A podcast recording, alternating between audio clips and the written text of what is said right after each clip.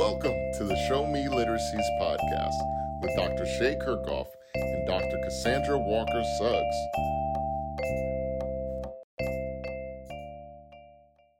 Hello, everyone, and welcome to the Show Me Literacies podcast. I'm one of your hosts, Dr. Cassandra Suggs. And joining me today is Dr. Joy Nicole Rogers. She is a phenomenal teacher in our area, an educator, and she just recently became a doctor as well. And we'll talk about that a little bit in our program. Really happy to have you joining us today on our podcast. Dr. Rogers, thank you. Thank you. I'm happy to be here. Well, we appreciate it. We're going to jump right in with our questions for today. And the first one I have for you is emerging literacies. What does that mean to you? So anything that's emerging, it's before it actually happens. So from birth until those pre-K years, that would be your emergent literacy you know milestone markers for kids mm-hmm. and what that means to me is exposing the children to any of those you know, precursors that they'll need when they begin their literacy journey, as far as correct letter sounds, identifying um, the phonemic and phonological awareness early on. Oh, I love that. You know, that I think sometimes that gets missed on parents. They don't, they may not understand the importance of that, and that there are stages like emerging, and then I guess what would it be developing? What's next? If it's after emerging, emerging, what would that be called? It'll definitely be developing. So once you are in a classroom setting and you're learning to match the letters to the various sounds, particularly like the vowels, things that tend to be challenging early on, the sooner students get exposed to it, the better. Like A can make multiple sounds, the short, mm-hmm. long, E, all of your vowel uh, teams, things like that, that makes reading complex later on the earlier we expose our children to these concepts, the uh, more likely they'll be successful once they begin their reading journey. You know what? That's a great segue to our next question, which pairs reading and writing actually, and, and talking about the, why is it important uh, and how important is it as an, at an early age to not only have your reading foundation, but also your writing? I think with us becoming much more of a technological society, it's becoming increasingly important to have students understand reading and writing as scribing because writing your name, writing full on sentences, those things I feel have become more challenging due to um, technology. Most students have phones, like they're not really um, relying on their mental capacity to spell things or to give the correct grammar and punctuation because devices can often do it for us. So I think it's super important for parents and educators to stress the rigor in learning how to write um, in the traditional way that we are to write, not necessarily always typing or relying on technology. Oh, that's phenomenal. I'm glad you said it that way. You are correct. I've noticed that as well. Kids will text or even type in their email letters to teachers as if they were texting lowercase letters, no um, commas or periods or punctuations of any kind, apostrophes, and it's becoming natural. It seems like to them. How do we how do we right that ship? I think um, just being super rigorous and holding students to high expectations, we can't lower the bar because they can do it. They can reach up to um, what is expected in scholarly and correct grammar. Like I just feel that we have to hold the uh, bar high and make the students meet the expectations because they can do it. I like that. Well said. Thank you for that. And so, what, what message would you have to parents who have children that may be starting school this coming school year on how to get their kids prepared? Maybe they haven't done anything really with their kids. They, they just, whether it's a lot of work they have to do or they just don't know how. Their kids basically watch television or YouTube. How do you, what message do you have to those parents to help get them to get, get their kids ready? I think just returning to traditional habits, reading at least 20 minutes a night or reading to your kids before bed. If you have older children, making sure that they read every day. Um, I think we take for granted how um, impactful it can be just exposing your kids to books, not um, audio books and digital books. Those are great, but making them actually do the work and read it themselves, whether it's orally or um, reading in their heads. I think that's the uh, easiest way to get your kids exposed to the academic you know portal which is education which has become increasingly harder because of technology or having a strong turn off in the evening okay no more devices or no devices between this time and this time focusing heavily just on like the reading or academic aspect, especially with summer because summer learning loss is a thing. Absolutely. You're right about that. Summer learning loss is a thing. Thank you for that. And let me just ask you one more thing. I'll t- uh, dovetail on that. When it comes to teachers who have to differentiate, let's say you're talking to a new teacher and they get in there and they have reading levels from no reading whatsoever, let's say first or second grade, very low to high, readers who check out books every week from the library and, and are getting through them. Is there a message you have or some, some tips on how teachers can differentiate? Yes, you have to reach every student. So if that means three and four versions of the same reading lesson plan, you don't want to leave any students out. So I would definitely say modified. It, it'll become easier. So if the student facing outcome is to write 10 sentences, but that student who might be just an emergent reader, they need to write too. I wouldn't let them off the hook. you still have to get into the habits, but 10, that might be a little bit too ambitious or overwhelming for that student. But you you have to go in with the mindset of reaching every student, which I think every teacher does. But what that looks like in practice is you might very well have three or four variations of one standard lesson plan. Very good. Thank you so much for that. I'm going to move on to our next question now, which is literacy leadership. What is that to you?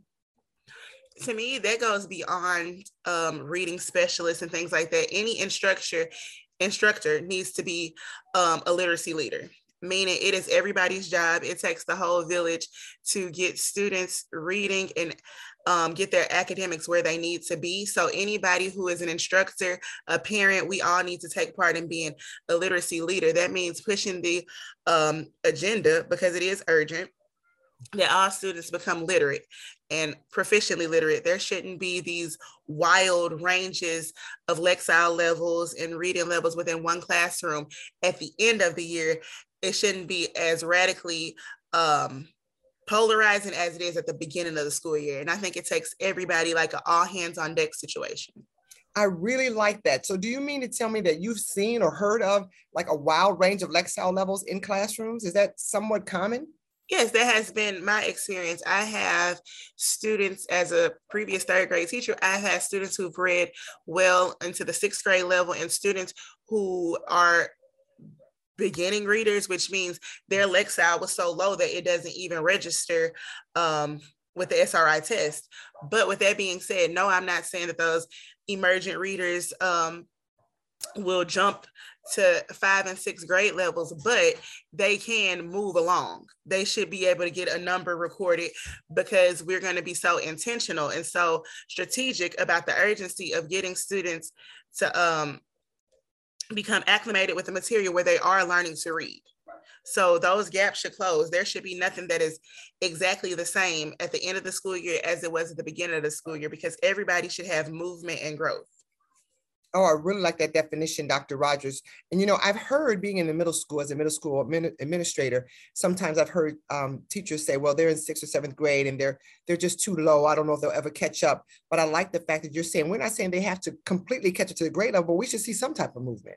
We have to be able to get them to believe as well as believe ourselves. Would you say that sometimes teachers may get frustrated? And what would you say to those teachers that feel like they have a sixth or seventh grade that's reading a second or third grade level to motivate them? Can definitely say that it can be frustrating from a teacher um, stance because you want to do everything you can because you want your students to learn. But what I would say for encouragement is it's easy to wake up and teach those kids that get it, whether that's with the um, academics or behavior. But there's some, so those kids who fit into the wheelbarrow, that's fine. But those who fall off, keep scooping them up, keep pouring into them because they matter too. And those will be the stories that you need that'll keep you going because the student who wouldn't read or couldn't read didn't think they could, but they can get even like a 89 on an SRI, that's huge for them because students only believe in themselves sometimes as much as their instructor believes in them. Oh, I love that. I love the wheelbarrow analogy. Thank you for that. You know, my local library in my school, what she started doing was to get um, reluctant readers in or, or, readers who struggled to the library to check out books. She got some lower Lexile books, and then she had cut out some very old books, some old titles, and, and the pages were ripped anyway, and she gutted it, and she stuck those um, books inside of that bound of um, hardback te- uh, textbook. So kids were reading their their more um, maybe lower level books but kids that were watching them read or could see them carrying a book around had no idea they were reading second and third grade books. And she said that it worked so well that those kids were devouring those books and then moving up and up and up in Lexile because they weren't embarrassed anymore about the selections they had to choose. What do you think about that method? For sure. Confidence is the first thing. So as I previously stated, most students can only believe in themselves as much as they feel like I believe in them. So giving them that confidence and have them goal set with you. Ask them where they think they can be. Make them invest in their own education. School it can't always be super fun but it should not always be a chore um, connect with them on what they like reading is so pivotal and so critical what is it that they like to read about what is it that they want to learn you have to find a way to connect with each student and through literacy i think the best way is to find a common interest and then give them a book about that Thank you for that. Thank you so much. You're giving us so many gems to help our teachers. And I know those who are listening to our podcast are taking notes just feverishly trying to get everything in. Thank you so much, Dr. Rogers. And I'm to our last question. I want to say to our listeners that I had the privilege and honor of working with Dr. Rogers as my dissertation partner. Um, and so all the things you're hearing her say now is what she added and more to our dissertation. And it was phenomenal working with her. She's just a wealth of knowledge. And I want to ask her about something that's passionate, that she's passionate about, and that is our dissertation topic was about culturally responsive um, reading and, and, and, and, excuse me, lessons and leadership. And one of the questions I wanted to ask you was culturally responsive literacy instruction. Why is that important to you? Why is that a passion to you? And what do you have to speak to about that? I think that um, everything CRP, culturally relevant practices, is so important to me because I want kids that look like me to see teachers that look like them. I want them to um, operate from uh, entrepreneurial mindset rather than operating from a deficit in all things that are learning. And I believe that exposure, um, especially to people that look like them, representation matters. If you look at me, um, not super young anymore, but not super old, and you feel like, oh, she's done this. Or when you see a principal that looks like you, I feel like all of that thing, all of those things are reaffirming. I feel like it gives confidence. And I really wish there were more Black teachers and educators because our babies so desperately need them. Agreed. So well said. And you know, I had the same the same thought in mind when we went to, to this topic that how the urgency of the need. Now, my mom grew up in the segregated South, so she always saw black teachers because you had to. But she also talks about how much they poured into them and how much they would tell them, "You look like me. We look like each other. We're responsible for one another. So I need you to work hard, and I'm going to work hard." And I think we give that message too, and we give it by showing up every day for our students. So thank you for that. But Dr. Rogers, you are very young, so I believe that you are an inspiration as well for for the younger generation generation to say they can keep going, they can achieve the doctoral status. And they won't have that opportunity if we're not in those buildings and having opportunities to teach them and work with them. So thank you so much for your work on that topic. Is there anything you want to close on for um, our listeners in regards to whether it's teaching strategies or culturally relevant practices or anything at all you'd like to leave them with? Um, if I could leave them with anything, I would say, especially in the state of education right now, post pandemic teaching, if we're still in the pandemic, who knows, just to keep the tenacity and remember your why. I know that this is um, very hard work, but it has to be done. And we have to be their first line of defense because education is changing. Um, just remembering your why. And the work is so serious. And I appreciate every teacher who continues on in the work. Agreed, agreed. And I appreciate you too. Uh, you did bring up one point before we go about the post pandemic or the pandemic. Do you think that we were able to pull some resources from the pandemic that we can continue to use forward? And is there anything pan- that happened through the pandemic that you think kind of took helped us or caused us to take some steps backwards as ed- educators and as students? I think um, the pandemic, if it's taught me anything, it's just um, honestly that the show must go on. I feel like a lot of things are like, well, uh, people are saying things like, well, it's going to take students X amount of time to catch up due to the pandemic. I refuse to accept that. I refuse to believe that because things are going to happen that are beyond our control in life. I never thought I would see a global pandemic, but nevertheless, um, education has always been urgent we have to pick up the torch and keep running. Um, we're not going to use that as an excuse for why students can't achieve. Agreed. Well said. We are not. We're not going to use any excuses because they can't achieve. Thank you so much, Dr. Rogers, for coming on Show Me Literacies today. It has been phenomenal talking to you, as always, a wealth of knowledge, and you're just so fluid the way you just express everything. So I appreciate you greatly for coming on today. Well, thank you. I thank you for having me. Well, everyone, thank you again for tuning in to Show Me Literacies. Again, I'm your host, Cassandra Suggs, and we'll see you or hear you next time. Thanks for tuning in. Please join us next time on Show Me Literacies